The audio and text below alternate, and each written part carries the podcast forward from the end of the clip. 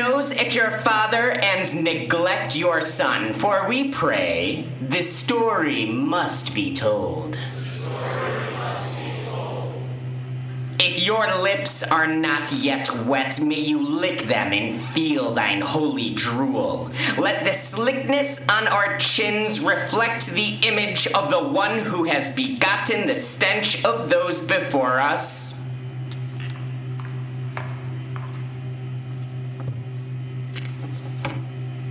Let's be righteous together. Take my hand. I'll tug on yours if you tug on mine. Ha! We're twins in desire. The desire to squirm twice and whistle once. Ain't no fingers like mine, nothing so slippery except oil. Five fingers showin', now one disappears. Now two. Where are they going? Shh, you'll ruin the surprise.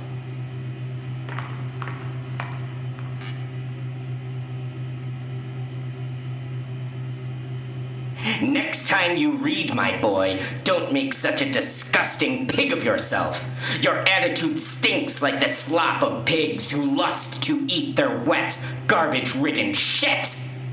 You have performed spectacularly, and so we respond. This story must be told.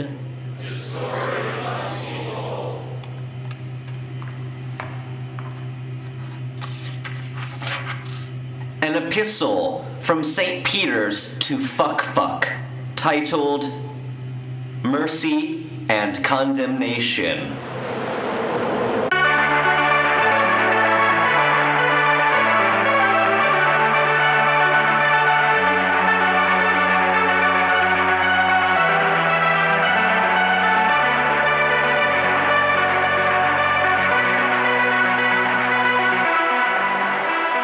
Parked in the driveway, the driver hummed to gospel music in the black leather interior, which was torn from drunk passengers and fouled with the sins of lewd couples. His humming drone rattled beneath the gospel hymn, to which he listened with scholarly focus despite the early hour. His phone told him he was scheduled for a 5:50 a.m. pickup, yet the numbers on the radio read 6:07. He was required to wait 20 minutes, otherwise he would have left. The radio now spoke to him. It's him forgotten. Children of Christ, and we are all children of Christ. We live in trying times.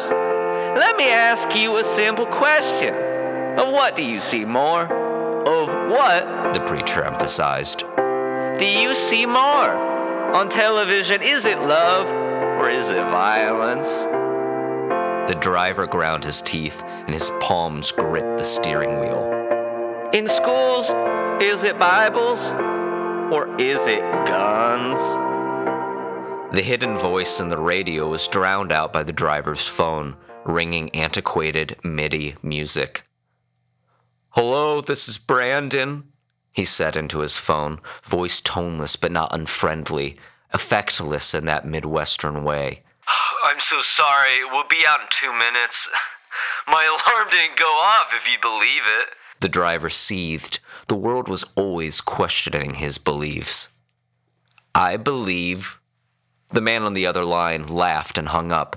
It was another eight minutes before they came outside. The front door opened, lighting the manicured stone path from the driveway to front door with a triangle of meager yellow. A young couple emerged, the woman with dyed hair and the man with groomed facial hair and obnoxious, irregular plastic glasses like tacky microwave doors. The woman hugged a person yawning in the door. The three took their time, laughing through a long goodbye. Brandon popped the trunk and opened his door to help with their large roller bags. The woman did not say a word, and the man did not look him in the eye, but entered the car before the woman had even passed over her luggage. In his head, Brandon imagined the preacher in the radio continuing. In your home, is it friends or strangers? In your heart, is it the Lord or is it the devil? Brandon drove only 20 seconds before the woman began panicking. She tore through her handbag and said, Where's my phone? I unplugged it for you. But you didn't grab it? The man sighed. Why didn't you grab it? Excuse me, sir. Can you please turn around? My wife forgot her phone.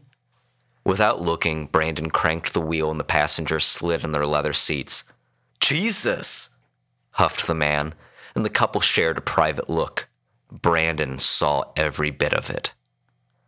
Already back at the house, the woman tried to open her door, but could not. Brandon walked out, circled the car, and opened it for her. She ran out of the car, leaving the man inside. Back inside the car, Brandon watched as the woman banged on the house's front door. He had never touched a woman except his mother, and that was only when she was sleeping. Is it virgins or is it prostitutes? What airline? he asked the man. Funjet? Where are you traveling? Home. Big city. Brandon said nothing. You ever been? I do not travel. It is a rush. Tons of shit going on every night. Clubs, primo restaurants.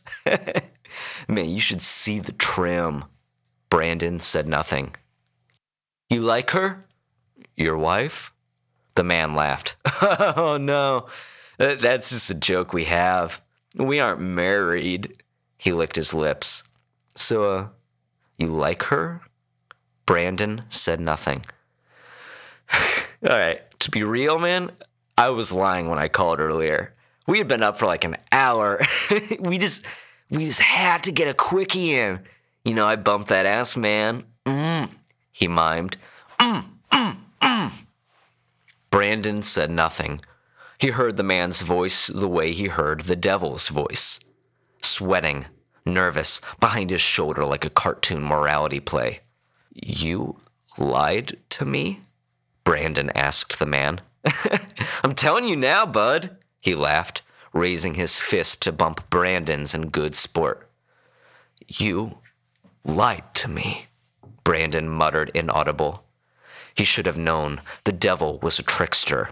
His breathing grew heavy. Bud, you okay? Jesus, I was just joshing you. Brandon said nothing. What? Don't tell me you're one of those guys who don't talk about sex. Lose that Puritan shit. I'm telling you, is a huge turnoff. It's inappropriate, was all Brandon could manage. Yeah, around kids maybe. It's just us fellas, right? Come on, you know, nothing new to anyone. Brandon was silent. Bud, oh come on, you're You've had sex, right? The blood vessels warmed in Brandon's ears, and he felt like he might have diarrhea any moment. He hummed the gospel to himself for grace while the man cackled to himself. Suddenly, the door of the back seat opened and the woman climbed in. Brandon fought his nausea and reversed out of the driveway. The car accelerated down the road. Sorry, the woman said to the man as though Brandon wasn't there. I hope we make the flight. Me too. that damn alarm. He winked at the rearview mirror. Behind him, the couple spoke in hushed voices, sharing secrets. Brandon kept flitting his eyes to the rearview mirror. He was sure they were talking about him. The man's hand seemed to gesture to the driver's seat, and then there was the briefest bit Brandon could make out for certain. Never? Never. But he looks like he's 40. The woman's eyes met Brandon's in the mirror, and she held in a laugh. The airport was 20 miles south, and Brandon drove the speed limit, much to the man's frustration.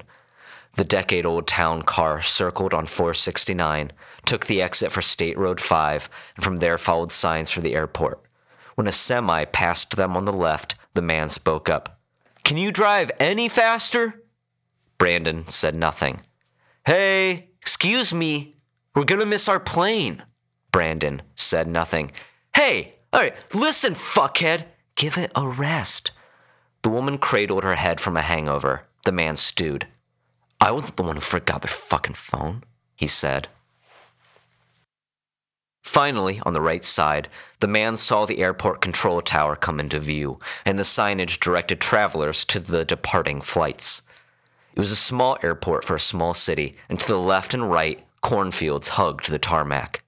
The car approached the turn and then drove right by it.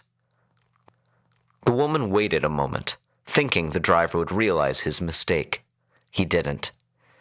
Excuse me, she spoke over loud to the driver's seat headrest.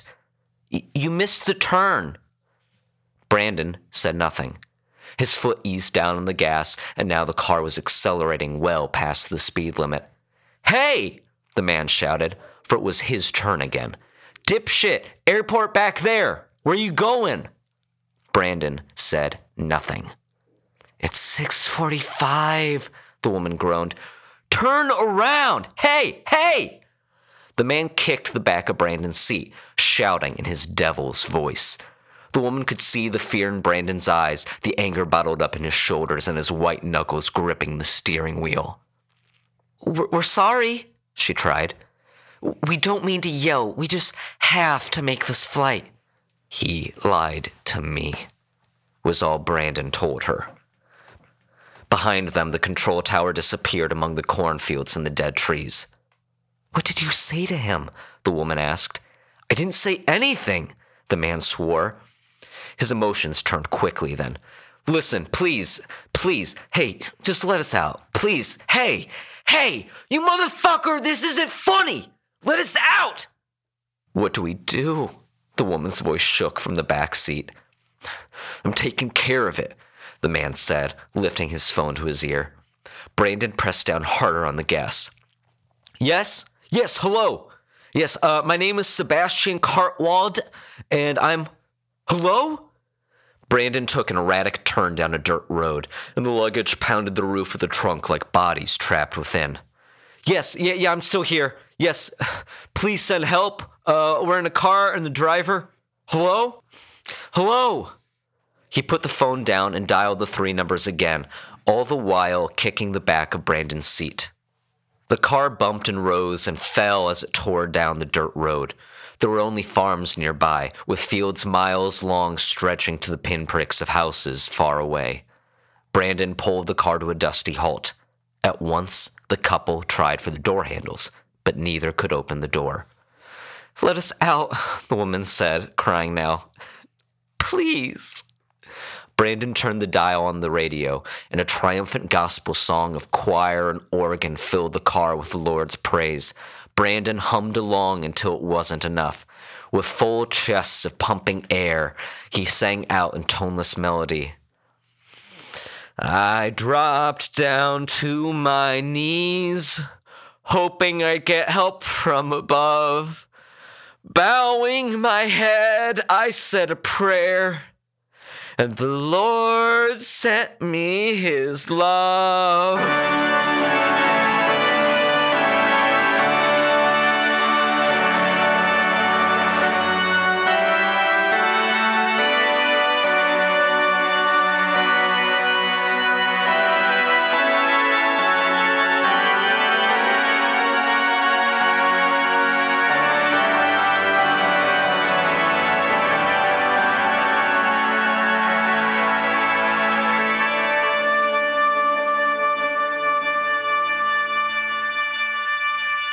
Outside in the rising golden dawn, the car rocked to and fro. Within, a woman screamed, and the windows grew obscure with the syrup drips of fresh blood. The screaming did not cease, nor the rocking. The right back seat window then lowered, and a woman's arm, dripping in red, clawed from the narrow crack for the outside door handle. Arm crooked, she pulled it up, and the door burst open.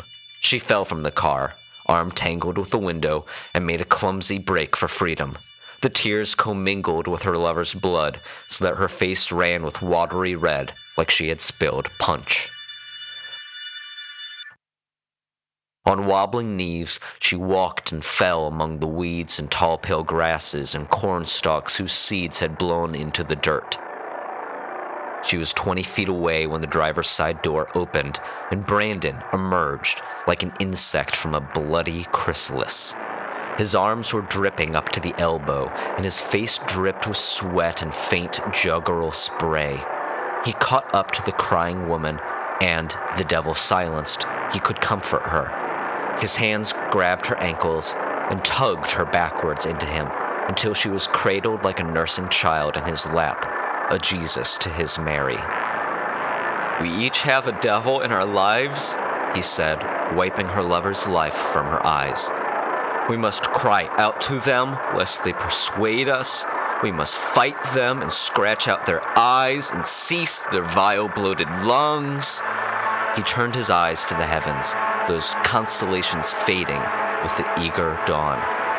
Of what is there more? Mercy or condemnation? He looked back to the car. Lies or truth? He looked to the weeping woman. Love or fear? She sat in his arms, quaking from the terror she had seen him commit.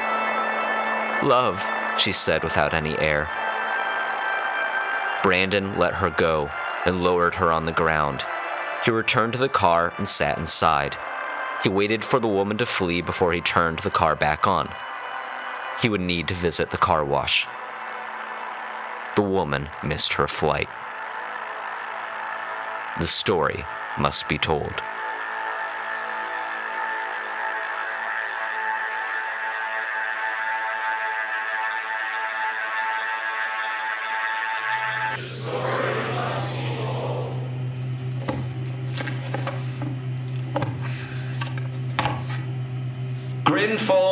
Chomp thy tongue to little bits, for we are merry in the seizures of the story, and lifeless without their traumatic tremors.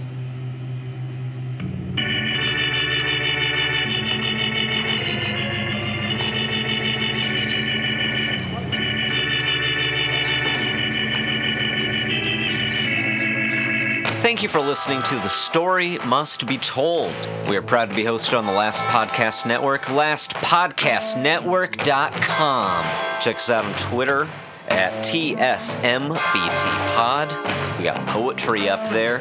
And on Instagram, where we got artworks. This was a Post Everything production. PostEverythingProductions.com. Rate and review us on iTunes. Subscribe, like us, review us, love us just a little bit.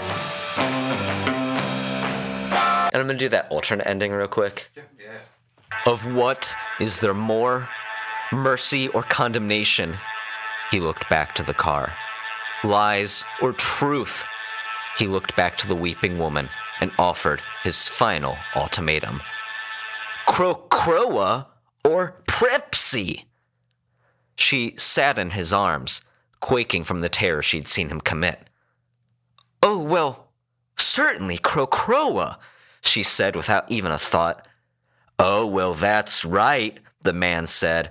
Oh, Crocroa has that sweet, tasty, healthy aroma, the way it g- g- g- gurgles down your mouth. Now the woman was into it, suddenly affected by his effortless charisma. Oh, wow, you're right. I love a crisp, nicotine filled crocroa. Well, then pop this on back in your gullet, he grinned, tossing her a cool one dripping with the blood of her lover. Mmm, pop. She popped it off and took it down, and together they were new lovers. Wow, nothing like the crisp taste of some effervescent liquid to bring us together. The Lord promised us Crocroa, and that's his gift to us. I love the Lord, I do too, because he made Crocroa. Crocroa, what a taste! S-s-s-s-sup on it, eager. The story must be told.